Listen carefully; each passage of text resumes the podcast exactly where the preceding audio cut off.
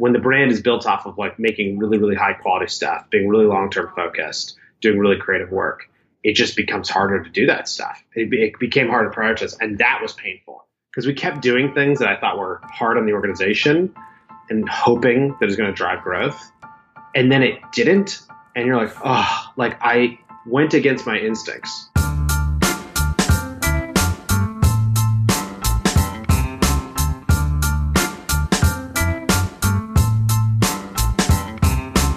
Couple of weeks ago, I talked to Chris Savage on the day that 110 100 premiered. So, for those of you who aren't familiar, Wistia launched an original series called 110 100. They challenged a video production agency to create three ads for Soapbox one for a thousand bucks, one for 10,000 bucks, and one for 100,000. And, anyways, it created a really fun discussion around production value.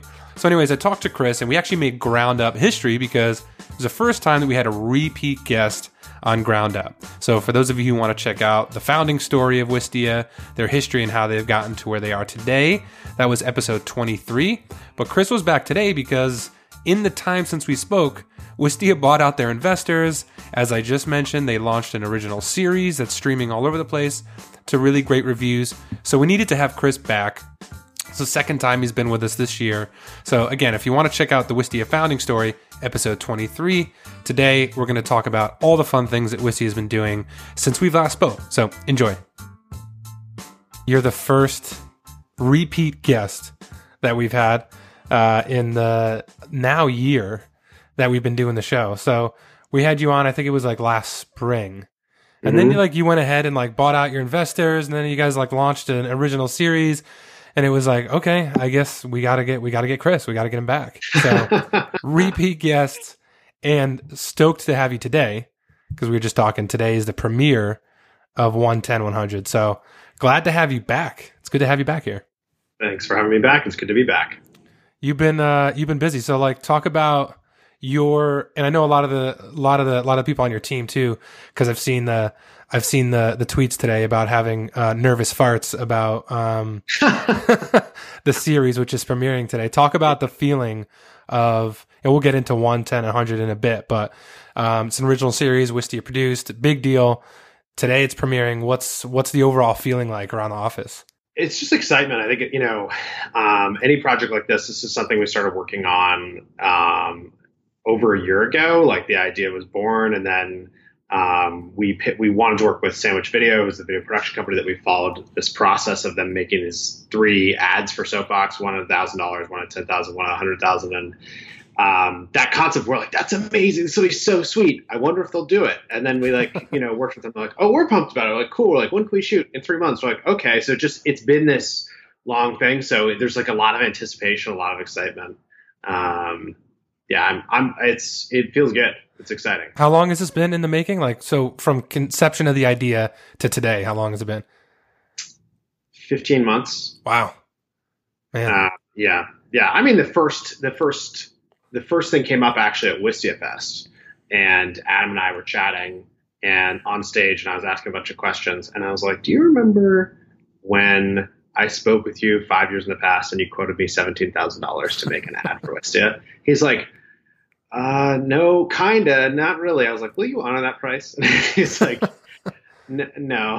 He's like, but we could do something together. I was like, okay. and it just, it was born out of that. Um, but it was like, that was cool, but then that was nothing compared to like the actual concept we ended up doing. And then, um, yeah, we basically, they created these three ads for Soapbox and we documented the behind the scenes process and we documented the meetings we had with them, what they pitched us. And we documented the stress that they were having as they were like finishing the project. So it's really like behind the scenes around how money affects creativity and how constraints um, force creativity. And uh, yeah, it's I'm super proud of it, and it's it's cool that we've done it. Actually, in some ways, 15 months seems like really really fast to me. Right for three ads, yeah, and and when you look at the production value of all three, really, uh, and we'll we'll get into that in a bit, but yeah, that that's that's pretty impressive. Um, that's that's a that's a decent segue, the creativity and how money affects that. Because I wanted to start, we'll get back into 110, 100. I wanted to start back in July, I think it was. Uh, obviously, yes. you'll, you'll, know better than than anyone mm. else. June, July. uh, you Wistia had a pretty big announcement um, mm. where you uh, you know you had an offer to sell Wistia, but then this sort of created um, uh, a fork in the road for you and Brendan and, and you know the the whole company really about where to take Wistia and, and, and what to do. So you had you were faced with this decision whether to sell Wistia for a life changing amount of money, uh, which is how you worded it, or to keep building the businesses yourselves. So um, yeah, I guess talk about uh, when did that opportunity to to sell like how did that come about? And and and talk about that period uh, that you go into a bit in the post about you know sort of the the back and forth on what to do.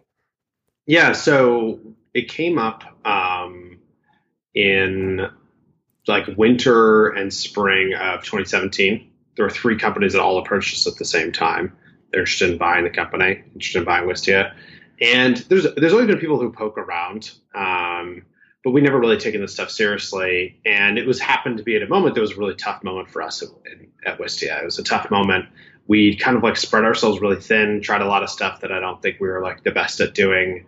Um, and it was not as fun as it had been, and we were not making as much progress as we hoped. And so, in some weird way, like it seemed like a parachute, like right. dropping in, saying like, "You can walk away from all your problems. Here's all you out. have to do is sell the company and make all this money." Which seems good on the face of it. Um, but when we started thinking about what we would actually do, like we had these problems, and uh, I got advice from someone who had sold their company before, who basically said, just like if you're getting married to somebody who everyone thinks you probably shouldn't marry, no one will tell you that, like because they can't, like. And selling your company is the same thing. Like no one's going to tell you not to do it if you ask them. They're all going to tell you to do it. Um, he's like, I did it. I'm not going to tell you not to do it, but what I will tell you is that if you have problems, I promise you, you're going to fix them even faster when you're reporting to someone else. And like you're ignoring issues and you're not dealing with them. And when you fix them, he's like, in his case, when he fixed them, his company grew faster. People were happier. They did better stuff. So he's like, watched that happen. And it was not his anymore. Um, and then as Brendan and I thought about what we would do if we were to sell the company, it came back to trying to do the same type of thing. it's like we know we know the types of products we like to build. We know the space that we're in really well. There's other things we want to do. Um, we know the types of people we'd want to hire. We know we'd want to have a creative brand. Like all these things are like this is sitting here. It's it's sitting in front of us. We just have to actually act on it. And so um, we decided we decided not to sell and to and to keep going on our own. And uh, I think the article itself is, is sort of like a, a, clinic really for for some of the challenges that you go through and um, either wh- whether you're bootstrapping or not, like some of the the pressures I think of especially the SaaS space. And one of them that you talked about, which I found super interesting, was that you had a lot, you know, some people in your ear or advice from others that Wistia was too profitable. So mm-hmm. you, Wistia wasn't spit. You guys were, still are, really went real deep into content marketing, creating a lot of educational material, videos, mm-hmm. blogs, all that stuff um, which obviously has compounding growth, right? It's not going to yeah. get you a uh, thousand new users today, right? Uh, yeah. Uh, I don't ever remember you guys really advertising a whole lot, um, doing paid, at least in comparison to, to others in the space.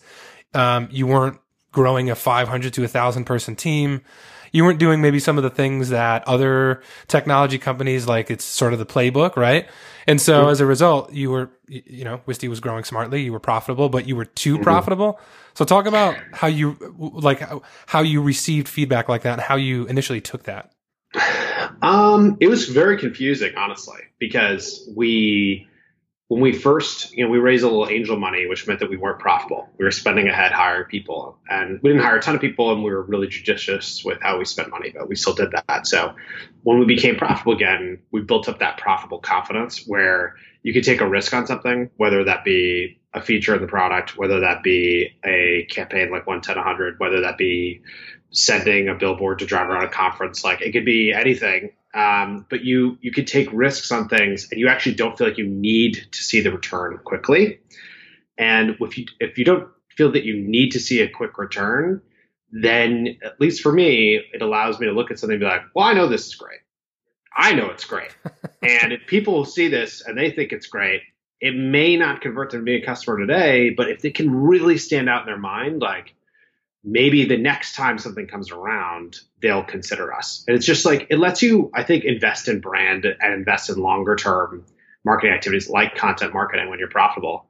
Um, and that's a big part of Wistia's brand, right? How how big, huge how important is that for you? Yeah, it's critical. It's absolutely critical. And it was born out of constraints, right? Like we didn't have a huge budget to spend on acquiring customers, so we did this instead, and we just kept doing it.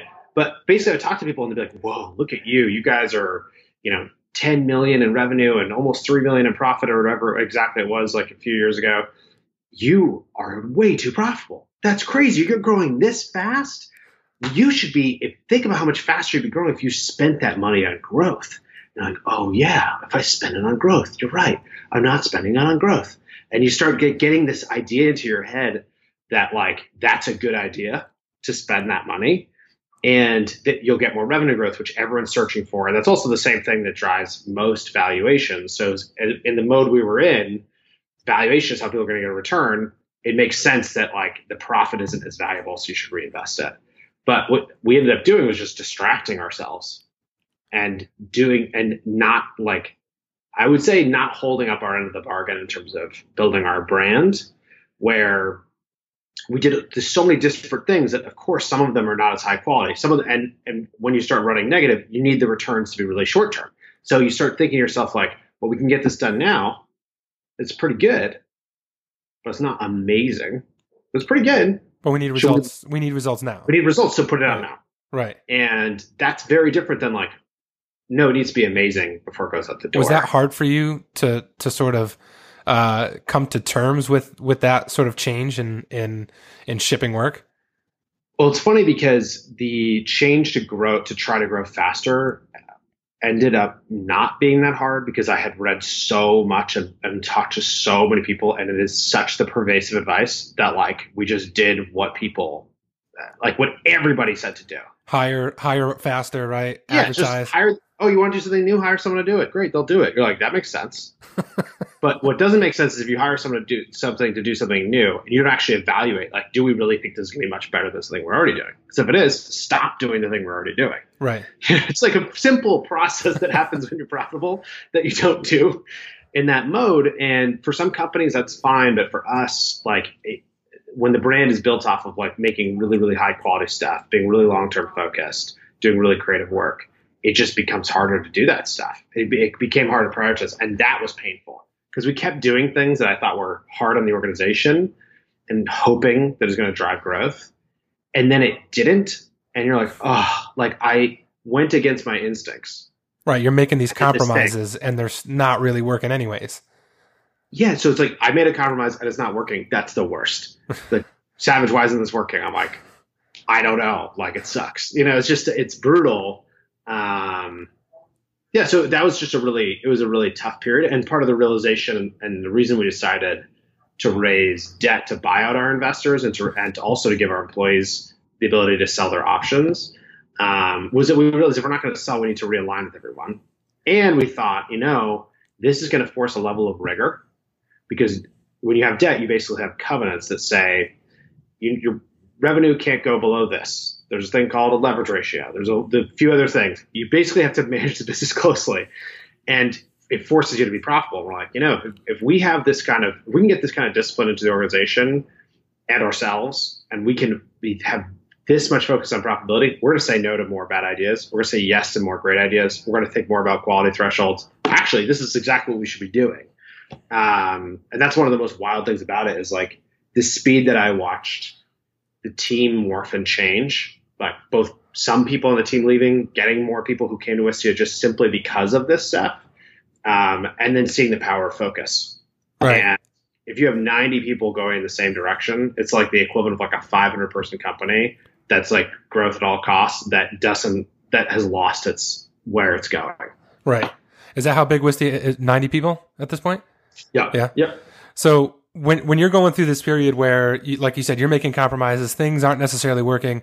You have a lot of people on your team that have been there for a long time. Uh, you know, people that are subject matter experts, really passionate about the brand. D- did this have an effect on the team that you, that you noticed? Yes. yeah. I ask that because I've seen firsthand, like I knew the yeah. answer to that, but I've seen yeah. firsthand what a lot of money uh, and expectations and that growth at all cost mentality can do to like the uh, like the the the old guard of companies, right? Like, oh, yeah. oh man, this this mm-hmm. is totally different. It's not like it used to be, right? Yeah, and I, I, do think that if you're pining for the past, you're in trouble. Like, you know, uh, anyone who's pining for the past is is basically a blocker to the future. But what was happening, I think, is like we were growing quickly. Actually, we were growing. I, the part of the story is like we're too profitable. We're also growing really fast when that was happening. And then we said we're going to grow even faster, and our growth slowed because we distracted ourselves. And so that was the thing that they were like not computing. Like, what is going on? What? Why are you making us do this? Like, this doesn't seem like you. This doesn't make sense. It's also not working. so most importantly, um, yeah. So all of those reasons combined, um, yeah, the old guard was definitely concerned. Um, and it's cool now to see the old guard and people like who saw the 110 100 thing they're messaging me being like wow you guys are doing it. Like this is this is amazing. And it, it feels amazing because it's like we took a huge risk on something that we think we're pretty good at doing. And if it pays off amazing. If it doesn't pay off like people ask me like what how are you going to measure the success of 110 100 i don't know. I i have some we have some metrics for measuring right. but like do even the ads themselves we put them on twitter before we even launched a blog post explaining this. Mm-hmm. and they got over a million impressions on twitter in like a day and a half. And we've never even had A was that did you promote it? We did almost nothing. We just put it out there and just started like spreading. Right. I was like this is probably makes this whole project worth it just this thing. And right. then it's like oh, okay we'll put the blog post talking about how we're going to test this because we're going to test them and see which one's the most effective and so that'll probably be an interesting angle. And then we then we have the trailer for the original series, which also is like kind of redefining as to what we're doing. And like that'll probably be interesting too. So it's been this fun journey of um, just seeing this play out of like actually being profitable again, taking a really long term risk, doing something bigger that we know with our our with our instincts is like incredibly high quality. Right. And like when you do that, there's almost so many different ways that it could benefit you that you you don't have to worry about it. Right. So to back up a bit, so you you're, you're in this period of time just to kind of wrap up that period. You grew from I think 25 to 50 people in one year, and then 50 to 80 the next year, right? So you're, you're growing people wise at a rapid pace. You're making yeah. some compromises maybe on on the on the on you know, maybe the type of work you're doing or, or how quickly it's getting shipped out. Um, the team, you're seeing some effects and, you know, they don't understand why you're doing this. Growth slows anyways. So like, what, what point, uh, at what point are you let off the podcast saying that, you know, you weren't necessarily having a great time during this period? Uh, when, when did, um, when did the, the breaking point happen where you were like, we need to get Wistia back on track. Something needs to change. This mm-hmm. trade, this trade off between profit and growth, like it's, it it's it, it's not true or or it's it's it's a mm-hmm. foul or it doesn't work for us. When did this all come to a head? You know, it's funny. There's a, a bunch of moments. There's like one moment where we made the decision, and Brendan and I were on the loading dock of a pharmaceutical company across the street from Wistia and like talking through our options. We're like, okay, we could sell now. We could get a big growth round and take money off the table, and then we wouldn't care as much. And that seemed bad. doesn't seem doesn't seem very Wistia. Or like, yeah, we we could try to take a really long term, get new investors that are really long term. And I talked to a bunch of uh, organizations called family offices that are the people who usually invest in venture funds. So their time horizon is like ten to fifteen years, and we yeah. talked to some of them. Um, and actually, great irony of ironies, but I was I along that way, you know, we were trying all these things out, trying to figure figure figure out what to do. And one of the growth funds had invited me to this event. And uh, it was a super tiny event, like eight people. CEO of this company is there who his business at that time was doing 200 million in revenue. Yeah, I couldn't believe I'm even talking to the person, you know? Um, and he starts explaining to me at this event about the growth funding thing, but there's only eight of us. He starts explaining like how he used debt to grow the business. And he's like, oh yeah, like I started, you know, basically you needed to have enough EBITDA and then this is what a leverage ratio is. And so if you have like, but you can four to one leverage ratio is good, which is like four times um, the amount of EBITDA in debt. And so he starts explaining the steps to me. And then he explains to me how he bought back the company. So he basically had been buying back the company. So his company was 200 million in revenue, but it had raised 250 million in debt, which wow. seems insane. but what he ended up eventually doing was um, he sold. He had two products, and he sold one of the products for like two hundred fifty million dollars, paid off all the debt, and walked away with another uh, product that was fifty million in revenue. He owned it completely outright, and so he had spent like a decade doing this process to get to that place. And I was like, you know, if that guy can do it, maybe we can too. And that kind of like put the idea in there. And then we hit on, I think even just the risk, the risk profile of it was like, if we if we raise debt and it goes sour, at least we took care of our investors and we took care of the team. And the worst case scenario is we sell the company because that's right. what you'd be forced to do. Right. And that's the, what we just said no to. So like, yeah, we would be back in the same spot if it doesn't work. And if it works and we can, and we're right, we can get the company more profitable and we can do all the things we want to do, then we'll probably be in a way better spot. Um, and that's, that's so far, that's been how it's been, which is pretty, we're very fortunate.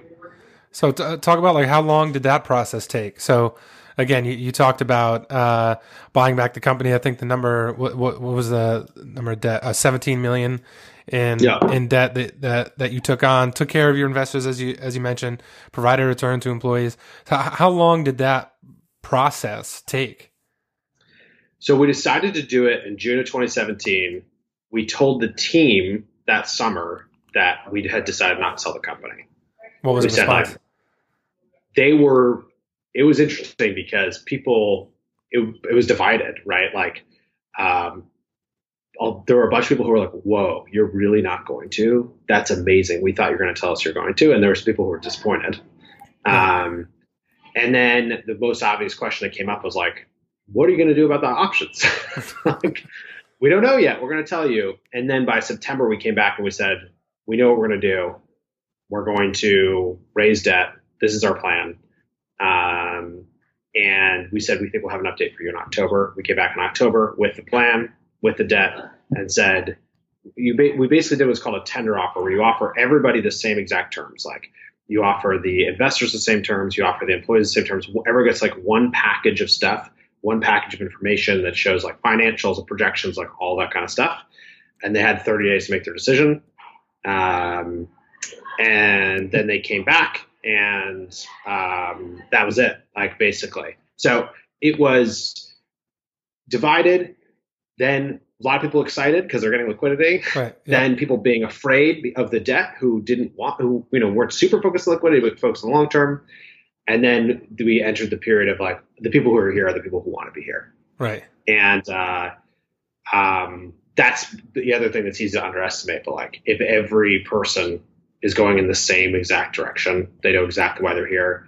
Then the speed that you can work with, the, the level of trust that you have, the amount of risk you can take is all completely it's just all better um, so that also was like a, one of those things that i hoped would happen but i didn't appreciate how much it could happen right did you did you find a replacement in terms of stock options yeah so we do profit sharing now okay. um, and there's a, a, lot of reasons why but the short version is we take a percentage of ebitda and we say this is the profit sharing for this year and you know the rest of EBITDA is like pay down debt, say put cash in the bank, like get ready for future investments, all that kind of stuff. Mm-hmm. And it just scales with what our goal for EBITDA was. So we set a goal for the year, and it tra- and basically uh, people sharing it based on their salary. So we do a lot of things to audit compensation here and make sure that people are paid fairly and equitably. And so we felt like we shouldn't have some other system. We should take advantage of that. And so it shows up like a bonus would show up. Sure. Um, and it's concrete. You know what it is, and if you're ahead of plan, it, it falls directly back to everybody. Right. Uh, so so far, it's been amazing. And part of the other thing I think is like the upside of this kind of competition is you can change it each year. So sure. you could tie it exactly to profit this year, and then next year we could decide actually we just want to maintain profit, but we want to increase revenue, and this is going to be how we do it. Um, so yeah, I, I was nervous about it because I always felt like options were really motivating. And one of the funny things that happened when we explained this to the team is that so many people were like, options were so confusing. like, how do you value options? Like, I don't understand it. Like, what does this mean? This is my option to buy a share, and if I leave, I have to exercise that option. If I'm and if I, you know, you're an OG, then uh, you have ten years before you have to pay for it, and like all the like, it just gets super confusing. Right. cash in your hand every quarter or, or a year or, or biannually as is, is, is less confusing. Um, so talk about you and, and, you know, and, and, and Brent, like how did, how did you feel towards the end of this process? You wrap things up, you know, once you figured out and, and, uh, taking care of your investors and taking care of the employees and figuring out, you know, profit sharing going forward. Yeah. What kind of impact did it have on you personally? I say personally because you're a founder of a company. Professionally, personally, the, these these two things bleed together. So, yeah. what, how, like, was it relief? Was it? Uh, I mean, it was probably a bunch of things. But talk about how you felt after this whole process was sort of wrapped up. It, yeah, it was relief. It was. Um, I mean, obviously you have some nerves. Uh, it was funny the day that you know the we got the money to our account to do the payout, and I like looked at the bank account and there's twenty million dollars in there, and then the next day it's like back down to three million. You're like, cool. So we basically raised all this money to change our psychology about how to run the company, um, and then it was the focus was on profitability and how do we get there quickly? And one of the other fortunate things is that we were able to start that process before we even raised the debt. So we started that process in June. And so we watched, we had already turned off some of the like extra growth. You talk about advertising. We had some advertising mm-hmm. going because we thought we should. Mm-hmm. and we're like, put a bunch into advertising. Da, da, da, it's going to work. So we had this stuff all going. We did this big campaign. Couldn't really see the results of it but like, oh, I hope it's working. But when you're running negative, that doesn't work. Right. Um, so we turned because we we basically I think didn't make the creative good enough. It wasn't unique enough. It wasn't differentiated enough. So we turned it off. Had zero impact whatsoever on signups, on growth, on traffic, on anything. Do you remember how much you were spending on on paid every month? Uh, over 100k. Right, and turning it uh, off, you didn't. There was no measurable impact there was no measurable impact. So then suddenly you're like, here's 100k back. it's like, wait, we're wait, we're not that far from profitability. It was like month by month we like marched our way up there. Right. Um, so the question there was like minimum thresholds of profitability I knew we needed to hit, and we had a plan for this year for 2018, and it was definitely stressful until we hit that minimum threshold. The nice thing was we hit it just a lot earlier than we expected. I mean. I think we hit the minimum threshold of profitability in like April um, that we expect to hit in December. So it was we got really far in front of the plan. Um, and then that, you know, obviously, what's that? The second that that happened, my stress, I was already not feeling as, nearly as stressed because we're so aligned, right. but then the stress really just fell away. Right, right. Uh, why don't you think, like everybody's, you know, paid ads, it's, it's going to work, you're putting all this money into it, shut it off, no measurable impact. Why don't you think it worked? I think that we did too much at once. Mm-hmm. Um, I mean, the people who worked on those campaigns worked incredibly hard, and they did really good work. But we put them in a really tough position um, of saying like, we want you to go zero to, you know, two hundred thousand dollars spend a month. We want an entirely new campaign. We want it in a month and a half. We want it in these places, and they like delivered on the things that were asked of them, while also changing the uh, website and launching new features and doing all those other things. We just did too much. Right. And so I think people, I think for advertising in particular, like we are so good at zoning it out. It only works if it's like the best, of the best. Right. Um, or you found a channel that no one else is in. Right. Um, and it's so hard. for it's a lot, hard, yeah. It's hard if we had taken, I think we will we do advertising again. We're doing it now, and it's working. Mm-hmm. But it's like we didn't start with like a two hundred thousand dollar a month budget right. and then say make this work. Right. We, we started a 5K budget and said, okay, is this working? And they're like, yeah, we need more. I'm like, okay, and you just we built it back up, and then we also kept the quality of the creative higher. Right, right. So, do you think that 110 100 would this have ha- would this project have happened if you were still operating in the growth at all costs um, mentality? No, I, would this project have happened? Couldn't have. Um, yeah, it could not have uh, because there were so many questions, unlike around like what is that team doing? Is that team doing stuff that's like truly valuable? Because if they're not, they better switch off to something else that's going to improve the conversion rate the next month. It was just like so much stress that I promised you we would have gone down this road, and then everyone would have said like, wait a second, should we really be spending one hundred eleven thousand dollars on these ads? Like we made that decision What's the ROI? What's the return going to yeah.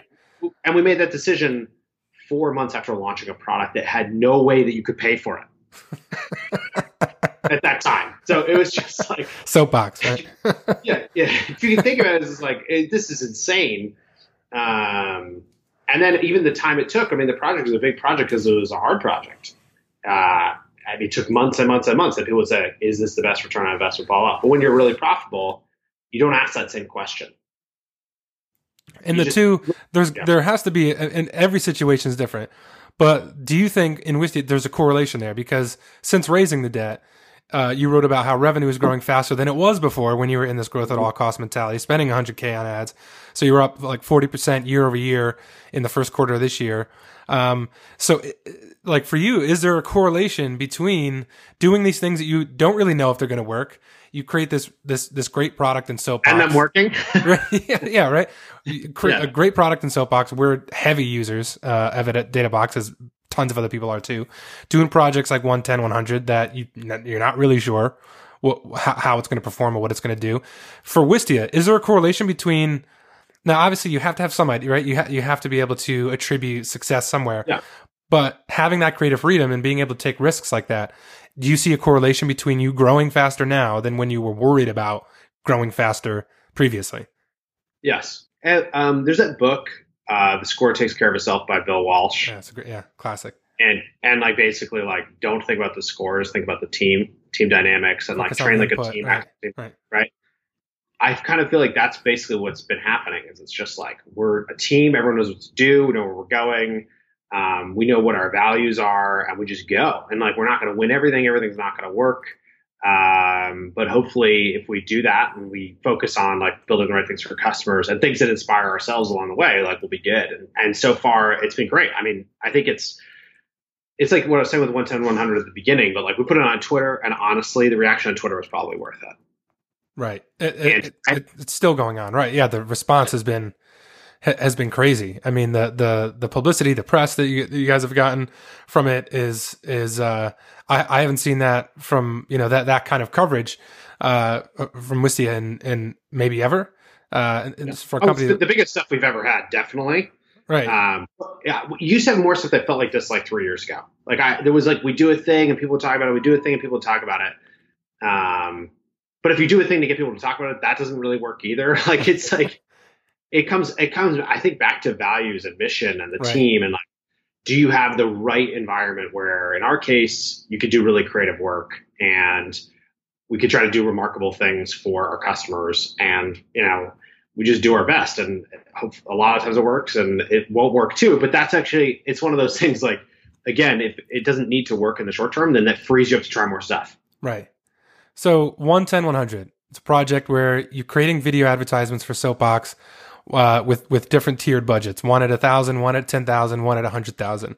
Why? Why? Why did you do this project? Like, what story were you trying to tell? What yeah. was the the purpose of of executing on this? So it's one of the common questions we get like how much i spend on a video how do i know if a video is good what does a video budget look like and um, we've known that for a long time and so with sandwich video, it's interesting. I mean, they're the best, of the best. They did the launch video for Slack. They did the launch video for Warby Parker. And when I say launch video, I mean like when Warby Parker was announced to the world, this is the video that they showed everybody to explain what their product does. they did it for Square. They, they do it for the best. And they the premium that you pay for sandwich video is high because they do really incredible work. Um, and so we just we're trying to think like we have this opportunity to work with them. Um, what if we what if we can come up with a concept that would highlight the difference between these videos and that they would see as a fun challenge themselves? And so this is like part of the the series covers some of this stuff but we basically hit on this idea of one 110 100 that's the constraint. That's the budget that you're using for the equipment for the editing for the actors for the motion graphics for all the for the music for all the stuff what would the difference be? And they got excited about because they never get to do the projects that are like 1,000, 10,000 anymore. Um, and they are the best. I mean, they're just like great people. So they were willing to do this. And we hope we hope that we could just shine a light on this a little bit and get people thinking about it um, and asking questions. And I mean, we stumbled upon more more content and more of a story than I expected us to. Right. It's created a conversation around production value, which isn't isn't something that often gets the kind of coverage that it needs, right? It's more often uh, productivity, growth, yeah. ROI. Yeah. How do you attribute yeah. this? Whereas production value is sometimes seen as like, is that necessary? Is that going to move the needle? Like, it, granted, this is a mass generalization. Every company is totally. different. Every channel is different. Um, but it's created this conversation around production value, and you know everyone has their favorite, right? When they're yeah, uh, yeah, from a lot of the messages I've seen for different yeah, reasons, yeah. and uh, I love that it's created a, a, conversation around production value and and and its merits and some of the differences and. I, I would assume that's part of what you mean when you said you wanted to create a discussion around this stuff. Was um, yeah, exactly. Yes, um, and I think it's and and if you're a really big company, that has a budget, you can you would, might look at this and be like, I can't believe they did that for 100k. That looks like a 500k right. shoot, and and then someone else would be like, that's insane. You could have made that video for free, and authenticity works, and it it all works. It's just almost like figuring out from the menu, like what's the most effective thing, what do you need, right? Like one of the interesting things, and I think this kind of set up this way, but is that on the 100k video in particular, I see people being like, well, the 10 is funnier the 10 is definitely funnier than 100K. It's like, I would agree 10 is quite funny. Um, but the 100K does this brand elevation thing, which is like that you can just tell it's like brighter, it's better lit. Right. There's, There's no like a layer score. over the top of it. Yeah. They like, they literally redesigned the entire set, every poster, everything. Like that's their office that they tore to shreds and they rebuilt for this video. And it feels this like, like this hyper reality and that's what most ads are on TV. And when you see an ad for something that looks like that, you subconsciously somewhere think to yourself, this company must be doing well because this ad looks so good. And if it looks this good, because it's so out of reach, these people are so beautiful, then probably their product works. It's like this like brand thing that a lot of big companies understand. And it's a hard thing to see as a small business.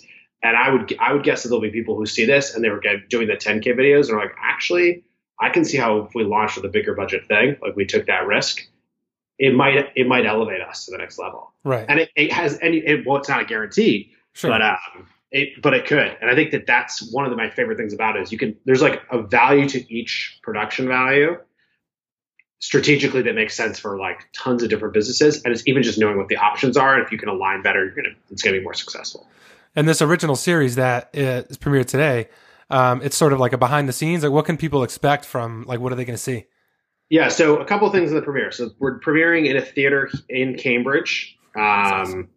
And then it, the it'll be tonight, going right? live. Yeah, tonight, and then it'll be going live uh, next week to the world.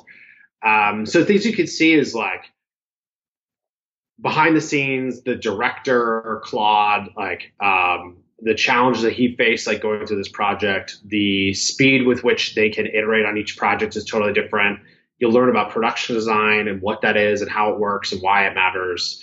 Um, it's a crash course in the production of these different budgets. So if you watch the whole series, you will have a much better sense of what you're getting and what the trade offs are between all of these things and which things are easier to do and which things are harder to do. Um, and that there's real people behind the camera. Like there's real people there. Um, that 100k video had like 40 people day of shooting. Wow. And uh, it's hard to even get 40 people to do anything physical in the same space and not like step all over each other. So if you've never been on a big budget set, it's a pretty it's pretty fun to watch even just simply for that. So is the uh, is the showing tonight? Is that just the team or is it like friends and family? Team, friends and family. Um, yeah, you want to go? yeah, sure. Let's do it. Yeah, I'm just like, what, what kind of turnout? Like, are, are, you are you guys expecting? Um, it'll fill a theater, um, which is what our goal was for the first one. Is just see see how it is and see it in person. There's also like this is just a gripe that I have in general, but I I've been like more and more myself sharing videos on like Instagram and stuff. Right. And I've been shooting all these drone videos like to try to capture vacations and and things and then you make this beautiful thing and it's shot in 4K and it's amazing, and then you watch on Instagram, it looks like crap. And so I, I think it's um, part of it too is like this stuff is all 4K. It's beautiful. It's been professionally color color graded. I mean, it looks like a show that you would see on TV. And so we just thought, you know, it'll be fun to see it in this environment um, and basically binge watch with with a, with a room of people and then we'll be doing a Q&A with um, the crew that worked on it after the fact. So That's awesome. it's a, it's a fun it's a fun thing. What are you doing with the actual ads themselves? Are you did you put budget behind them and promoting them on social? Like, uh, besides the actual campaign itself and and and everything else that's come along with it, is there plans to to do more with those ads? Yeah, so we're already doing that. Um, we have it on a bunch of different social platforms, trying out, seeing which ones work for people who know us, which ones work for people who don't know us, which one work, which ones work for um, different audiences and stuff, and then of course like trying the each individual uh, different video with the different budgets, trying them all together. Where you, if you see the first one, then you see the second and the third.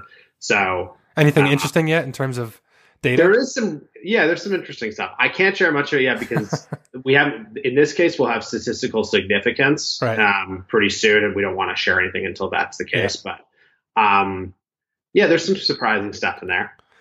All right. So, uh, the which which one is is your favorite? Do you have a favorite? One ten or one hundred?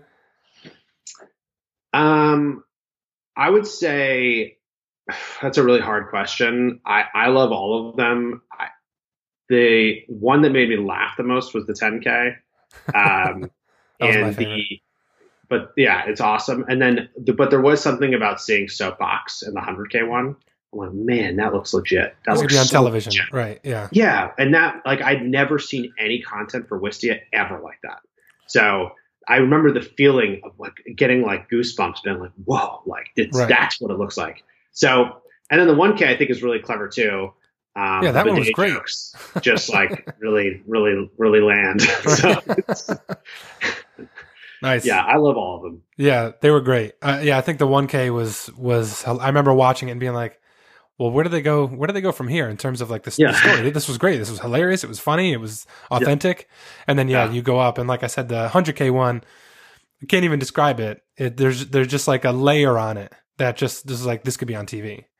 Right, Well, there's all these like little animations they do. yeah, That's when you're doing motion graphics as like subtle background animation. the posters in the background where he Yeah. yeah yeah, the, the, the posters, the think and feel thing. right They threw some Easter eggs in for us of like, um, there's a poster that says "Soapbox's life," yeah and there, uh, like actor Claude like gets up and walks away, and for half a second, there's like a cup of coffee that's like steaming in the poster.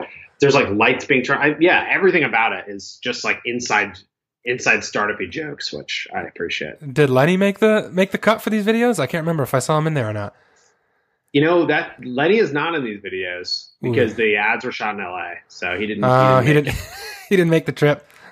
He's you know you know how he gets on on JetBlue. He doesn't Yeah. handle it well. No, yeah, he's he's not Hollywood. He's yeah, he's, he's he's an East Coaster. He's a curmudgeonly East Coaster. very down to earth dog. He yeah, he knows who he is. Chris, this was awesome, man. I, it, it was exciting to get the the backstory to taking on 17 million in debt, 110 100. Pumped for you guys. That must be that must be an experience being going and seeing ads. You know th- those ads tonight in a in a theater. Uh, so congrats to you on on everything in the last six. Oh, more than that. The tw- all this stuff has been building for 12 to 15 months. But congrats on everything. Excited for you guys. It's it's it's a lot of fun to watch. Thanks, man. We're really excited about it. Thanks for having me, and uh, I hope uh, see you soon.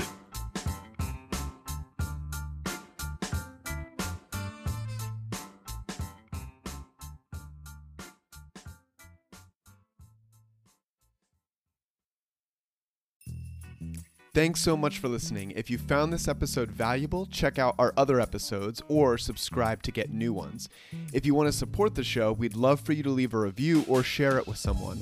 And if you want a tool to help you track and improve your business performance, try Databox free at databox.com.